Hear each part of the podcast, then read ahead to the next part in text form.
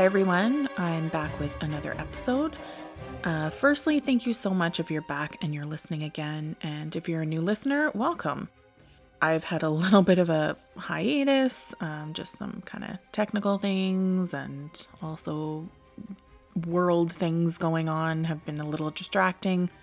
Um, and then on top of that, it's been really hard to find some time and space that is quiet so I can record. So I apologize for the little break that we've had. So, something I learned in doing this is that some stories and people and places that I think are really well known and famous aren't really so much.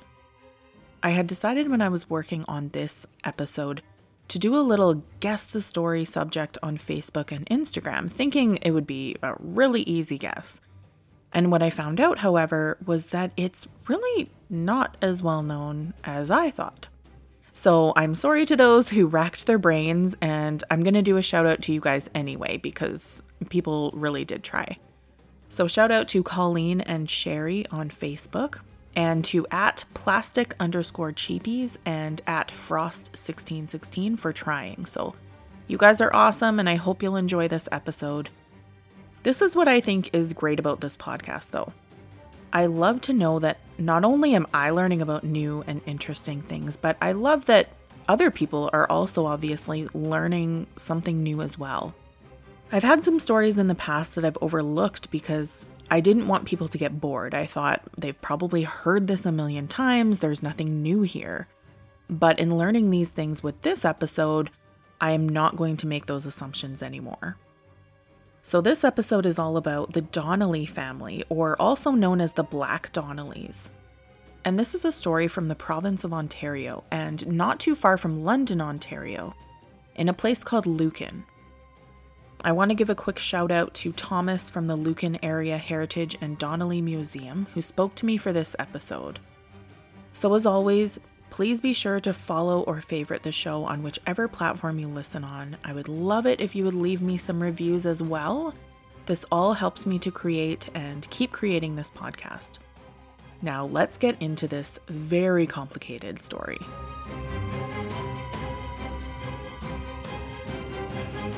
James and Joanna Donnelly married in 1840 in Ireland. Their first son, James Jr., entered the world shortly after, and the Donnellys, like many others at that time, wanted to immigrate to Canada in search of a better life. Life in Ireland at this time was horrible for people.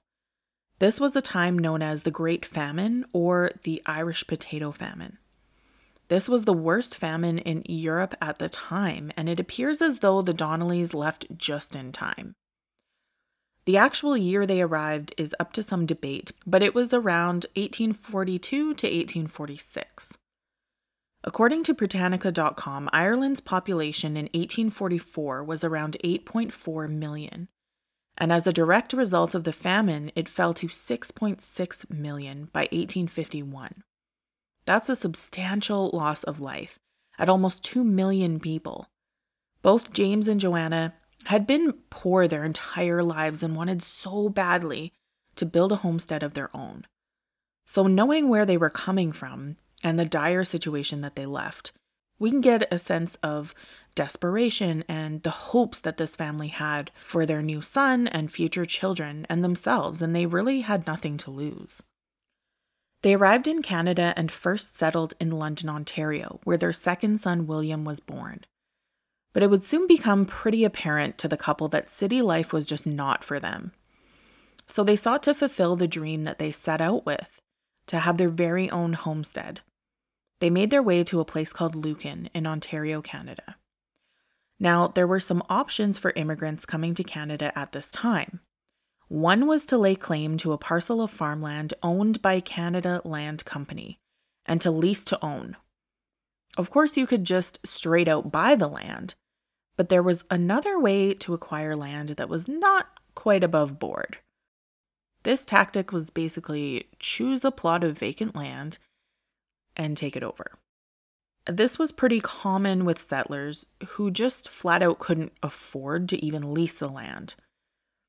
There were instances also where a landowner was not present and therefore didn't check on the land regularly, which left it open to squatters. James had chosen such a plot of land 100 acres at Lot 18 on the Roman line, owned by a man named Mr. John Grace, who had no knowledge of the small family of four that moved onto this land. James put up a crude log home and he began to clear the land. Over the next almost 10 years, the family grew to nine with the births of John, Patrick, Michael, Robert, and Thomas. And all while the family, and especially James, worked the land. But in 1855, that landowner, John Grace, reemerged and he sold the land that the Donnellys were living on. The land was sold to a man named Patrick Farrell, and much to his surprise, when he arrived to begin his life on his newly acquired hundred acres, he found the Donnellys already there. Obviously, John Donnelly was not about to just hand over this land that he'd been working his butt off on for the last 10 years. He didn't care if the land was legally purchased or not. His blood, sweat, and tears had more than paid for his right to be there.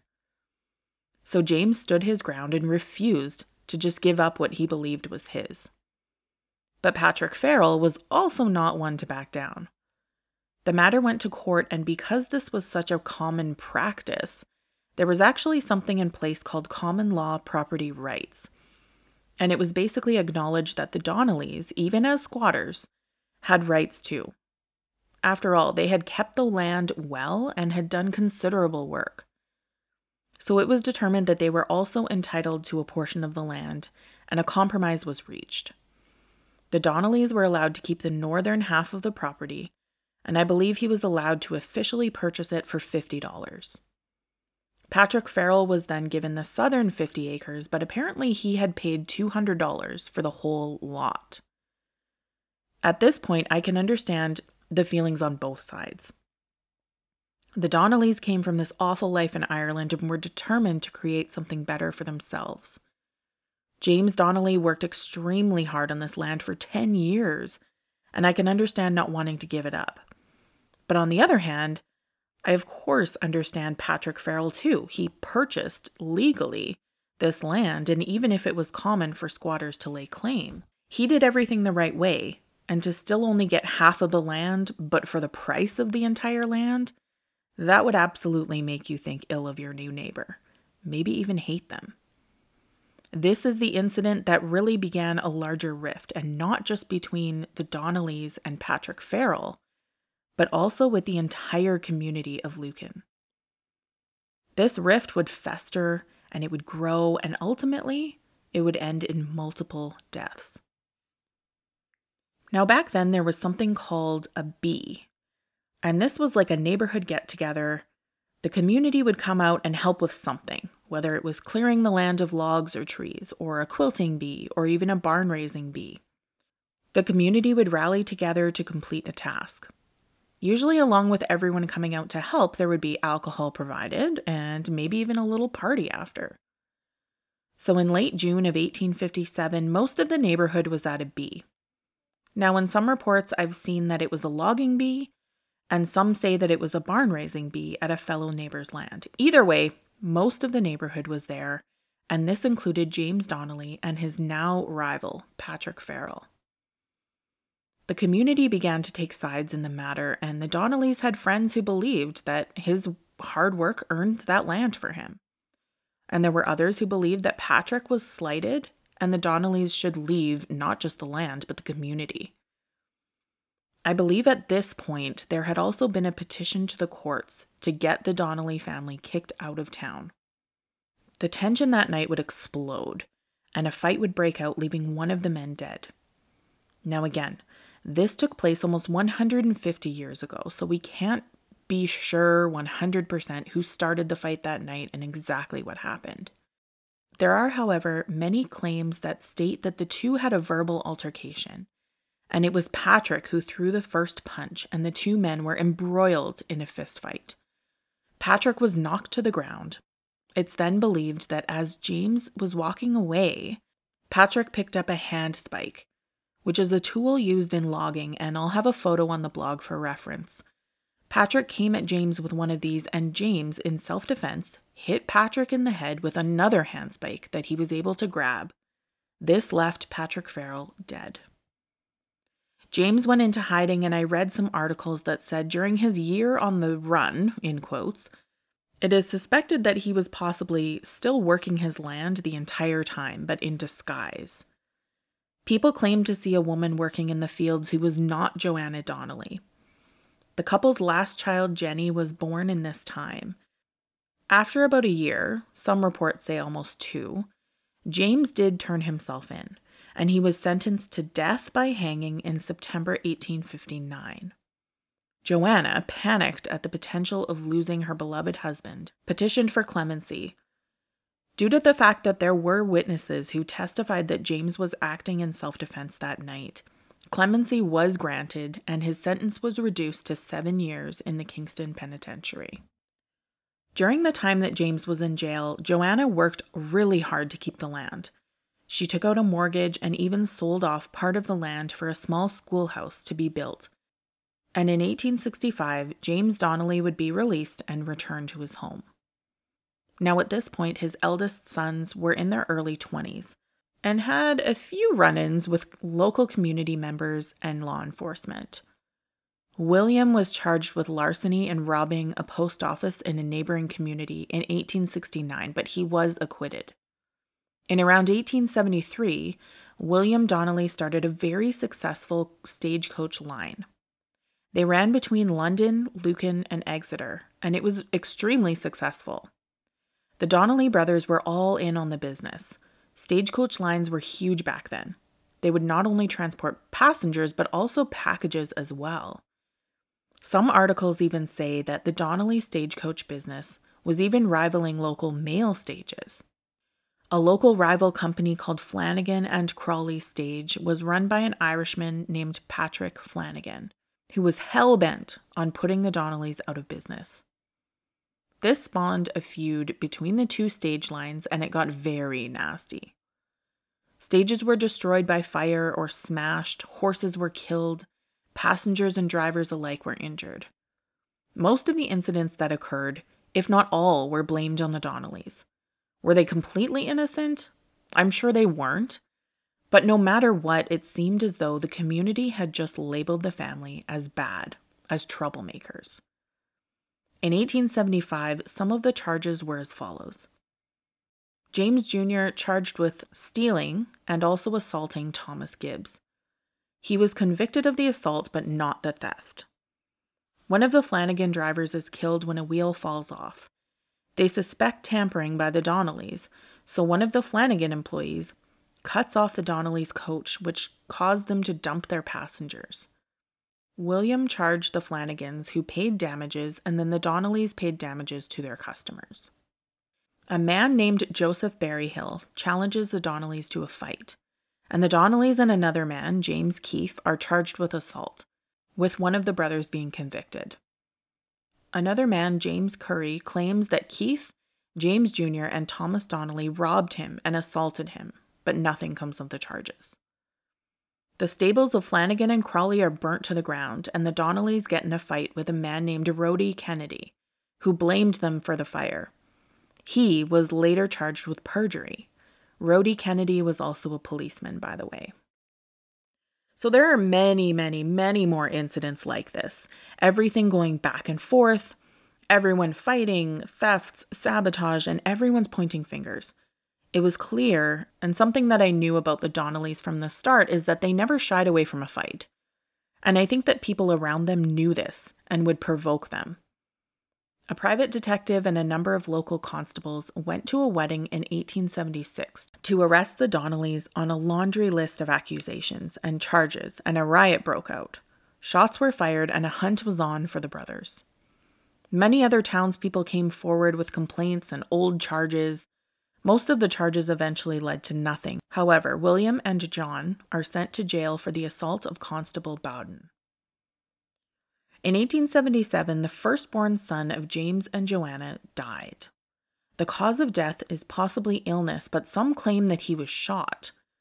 Now, I'm sure you're like me thinking those are wildly different, and I'm not sure what the true reason was and how conclusions were made when those were just wildly different.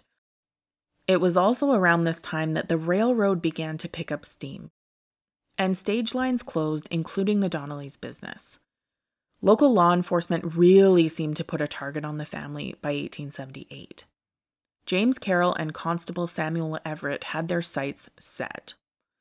Charges on the brothers of assault and even a charge on Joanna for, quote, abusive language were filed. The Donnellys threw a charge right back at the constable and threatened to shoot them. Constable Everett, in particular, claims that Robert Donnelly did shoot at him. Robert was charged and sent to the penitentiary for two years. Now, get this a year later, Constable Everett is convicted of assaulting another constable. And at that time, he confessed that he wasn't sure it was Robert who shot at him. But Robert remained in prison for the rest of his sentence until 1880.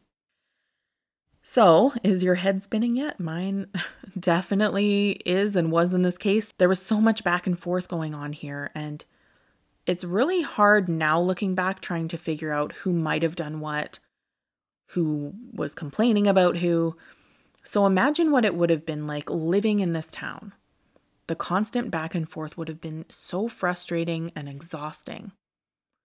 I should quickly mention that there was one more element in this whole saga something that even to this day can be a very touchy subject religion. The Donnellys were Catholic and lived, as I mentioned, on the Roman line, which was named for Roman Catholics who settled there. The Donnellys, however, were very friendly and accepting of Protestants, and apparently James Donnelly even donated money at one point to help with the building of an Anglican church, and the Catholic community was outraged. Associating outside of the Catholic faith was seen by most as a great sin and basically treason against the faith. So, up until now, the troubles surrounding the family and the bad blood ran deep in Lucan.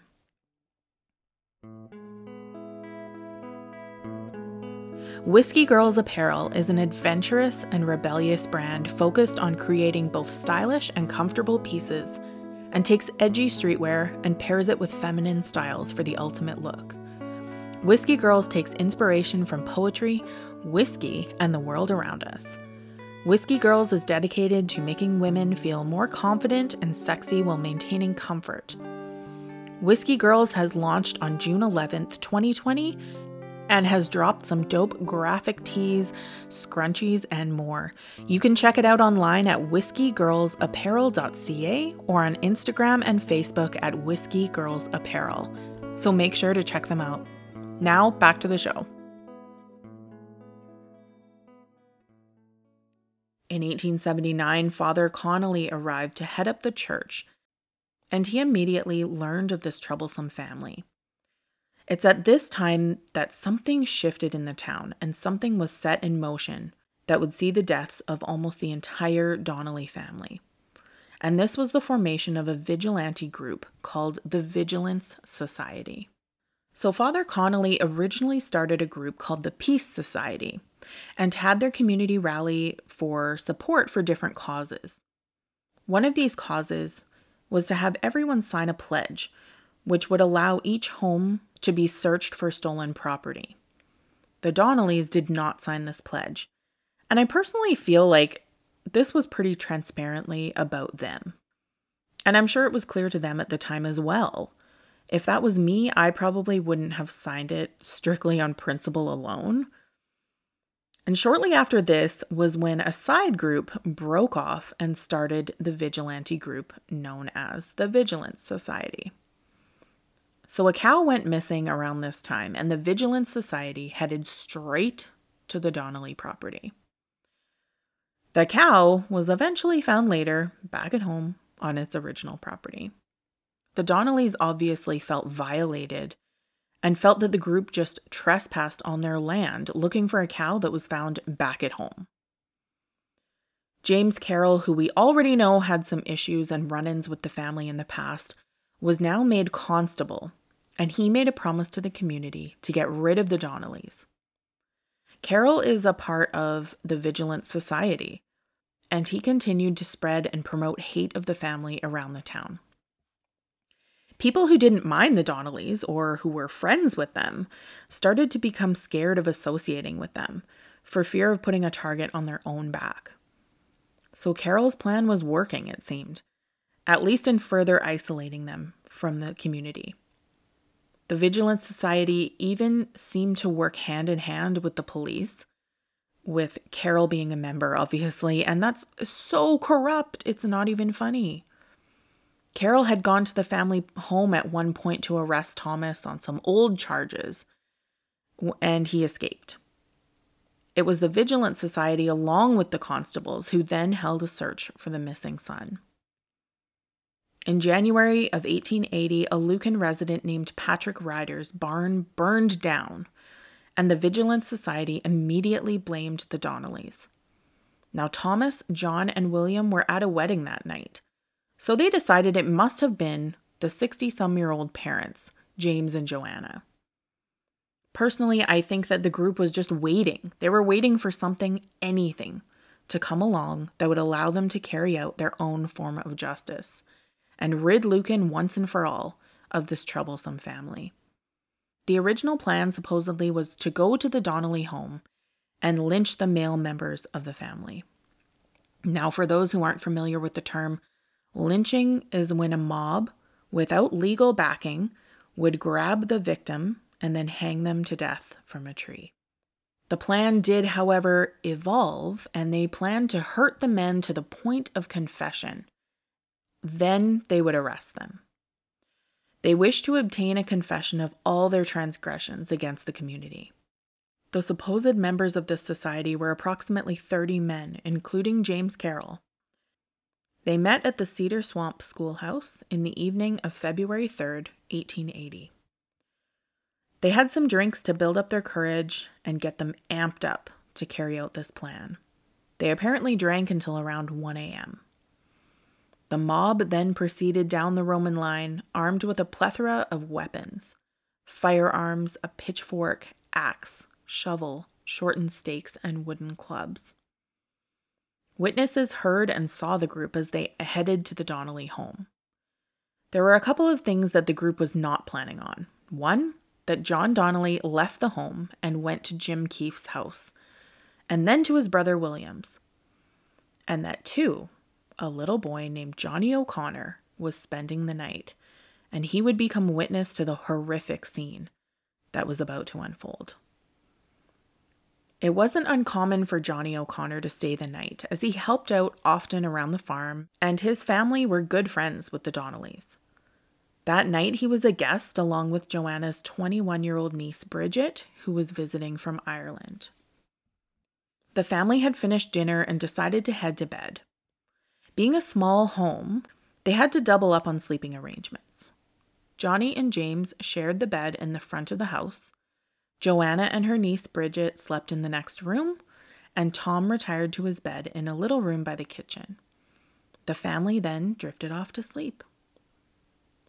The mob then arrived at the home and took their places surrounding the house. James Carroll entered the home taking out his handcuffs, and he came upon Tom Donnelly as he slept. Carroll then told him he was under arrest, being in a small home, everyone woke up at this point from the commotion. James Sr. entered the room and, according to Johnny O'Connor, asked, What have you got us on now? Carroll replied something about another charge, and Tom asked him to read the warrant. Carroll then made his signal to the group outside, and according to Johnny, a whole crowd jumped in and commenced hammering them with sticks and spade. Bridget ran up the stairs, and Johnny followed, hiding under a bed. Mr. and Mrs. Donnelly were beaten to death, and Tom, who was trying anything to help his parents, ran out of the front room and outside. Johnny heard them hitting Tom outside before they brought him back in. And Johnny heard one of the men say, Hit that fellow with a spade and break his skull open. After that, he heard some blows and Tom exclaiming in pain. Once the men were done with the family members downstairs, they started to look for the girl they had seen. Bridget.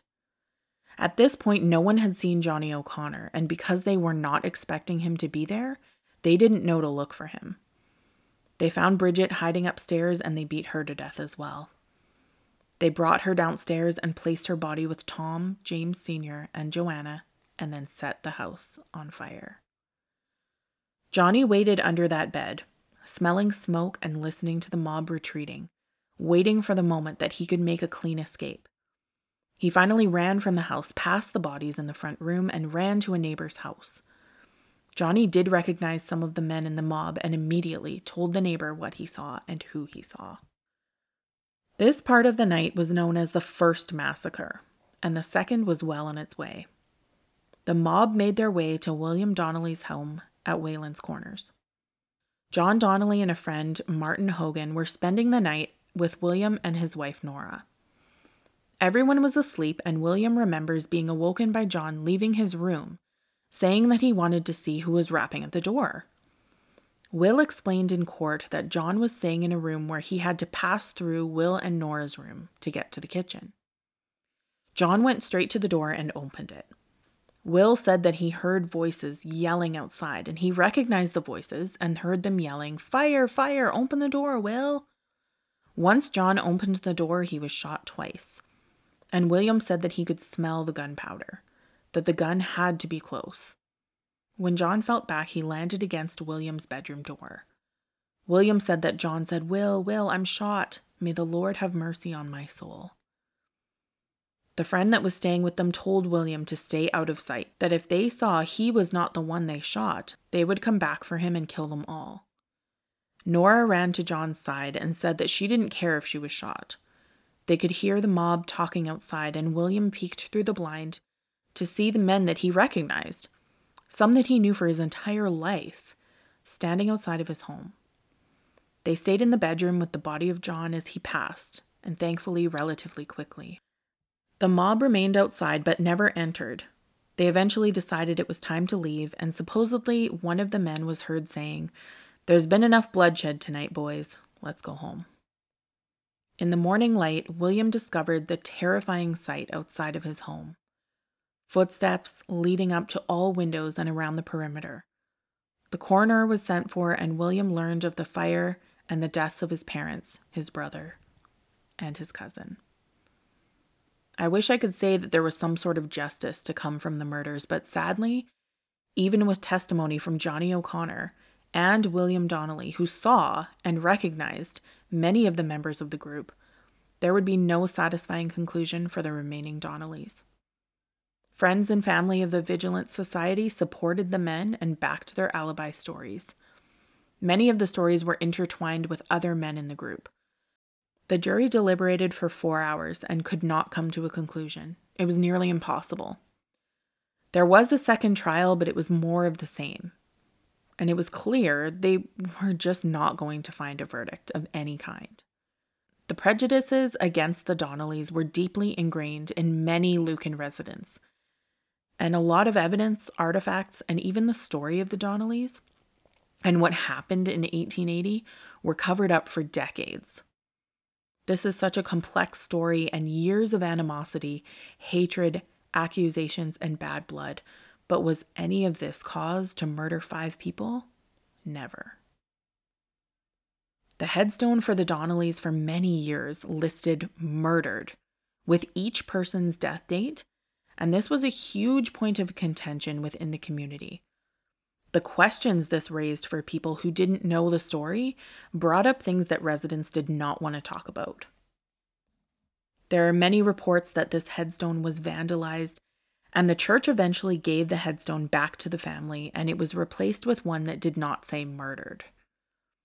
When I spoke with Thomas of the Lucan Area Heritage and Donnelly Museum, he told me that even today, Sadly, people will go to the gravesite and will chip off pieces of the headstone as a souvenir. To which I responded, I'm sorry, what? That is disgusting, disturbing, and I hope that any listeners here would never do that. I think sometimes when an incident and a story has become infamous, it also becomes impersonal. There have been so many books written about the Donnellys. There was a TV show. There's a band called the Black Donnellys. And somehow I think that makes people feel like they have the right to an experience. They have a right to take a piece because it's become less personal. But what we have to remember is that no matter the media around this, the time that has passed since, these were real people. This was a family who was murdered brutally, and there are no souvenirs to be had, nor should you want a souvenir to be had, by taking a piece of their headstone. So, like I said, I am sure none of the real scary listeners would do this. But if you see someone doing this, please say something or report this because that is just gross. Let's be respectful. Now, I did reach out to the current owners of the Donnelly's homestead, where they actually used to do tours up until fairly recently, I believe. But unfortunately, they don't provide tours or interviews anymore. They were very pleasant, um, but they just asked for privacy as they enjoy their retirement, which I completely understand. So make sure to kind of keep this in mind. I do believe that there is still a sign at the property that shows and announces that it is the Donnelly homestead. You can still see the structure from the road, so if you happen to be passing by, that's great. I'm sure you can stop, take a look, but remember to please respect that this is a private residence. There are many different stories, and one of the more outlandish ones is that the Donnellys' ghosts will rise from their graves to fight other ghosts on the anniversary of their deaths. There are many photos online and stories of strange anomalies that will show up in photos of people who stand next to the Donnelly's grave. Supposedly, also, there are coins commonly left on the tombstone because it's believed that if you make a wish, the Donnellys will grant it. So that's kind of interesting. And there are actually some other really kind of neat reasons that people leave coins on a grave. And I'll actually be talking about those things in a later episode. When I spoke with Thomas, he said that he personally hadn't had any paranormal incidents, but that the property owner had definitely had many experiences over the years and has even said that Joanna Donnelly saved his life on many occasions. Now, of course, just like me, Thomas doesn't know the exact details of the encounters, but he said that she had notified him on different things and let him know that she was watching over him. In doing research for this episode, it definitely seems like this would be something that Joanna would have done in life for her family.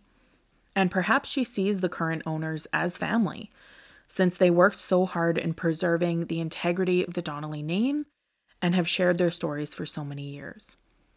I found an article from 2008 that I will link in the blog where the owner said that he's had paranormal groups that have caught various EVPs and even images of faces looking out of some of the windows. There's a very well known legend that horses cannot cross the Roman line on the night of February 3rd and the morning of the 4th. Though another version is that you cannot bring a horse to the Roman line ever, or it will freak out. I did talk with Thomas about this, and he said yes, this is a common legend around the area. A former owner of the home has given numerous interviews about the activity in the barn. He said that horses will act as though they are possessed or terrified, the horses would need to be removed from the barn and then would be fine. Apparently, during tours of the homestead, many visitors would feel as though they were being watched. They would hear strange noises and hear footsteps. There are even stories of looking into the dark and being met with a pair of eyes. Now, the barn on the property was built in 1877, so it is a structure that was still around when all of the Donnellys were alive. The home on the property was built after the original home had been burned down, and it has been expanded over the years. So it's not surprising that if the spirits of the Donnellys are still present on the property, they would be drawn to the structure that is most familiar to them. I will post a link to an amazing website at www.donnellys,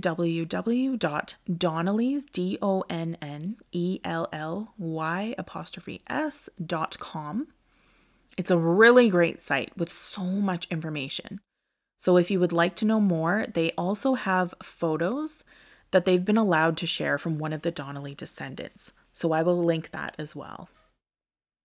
Now, there's a place that you can go to see some of the artifacts that still exist and to learn a bit more about this family and their tragic story. And that is the Lucan Area Heritage and Donnelly Museum. Now, as I said, I spoke to Thomas, who is the museum supervisor and kind of a semi curator. He basically implements the decisions of the Heritage Committee. Thomas and I chatted about the fine line in cases like this where you want to honor the victim and share their story, but also not be exploitive. Thomas pointed out to me that while the demographic of the community is changing, and there is more of a desire to talk about the Donnellys, there are still residents with deep roots that actually go back to this time. And there can still be a little bit of pushback on this subject. So it sounds like the museum tries really hard to approach the subject in the most sensitive way possible. Now, we know that the night the family home was burned down, sadly, that means there aren't many artifacts that were saved or able to be saved. But on top of that, the desire to bury the story resulted in much of the artifacts that could have been saved to be lost by choice. There are, however, some family descendants who have some pieces that they've loaned to the museum exhibit, which is really amazing. Thomas also told me about a cabin that they have that gives museum goers a more immersive look into the history. Now, I thought maybe this was a reconstruction of the home, but he said it's an actual home from the same period that was relocated to the museum's site. It is the same floor plan as the Donnelly home was, so that's a really neat element to their exhibit. Thomas said that some people have experienced some eerie things in that home. He told me of another employee a few years back who decided to participate in a seance in the cabin. They could feel the presence of two children in that room, so they put a doll and a toy truck in the center of the circle and said, If you want to communicate with us, move one of the toys. And the old style fire truck rolled forward about a foot, which caused one person to scream and run away, he said. The employee told Thomas that she stayed and looked. There were no strings or anything she could see, so that made a believer out of her. So that story isn't directly related to the Donnellys, but kind of an interesting side story if you do visit the museum.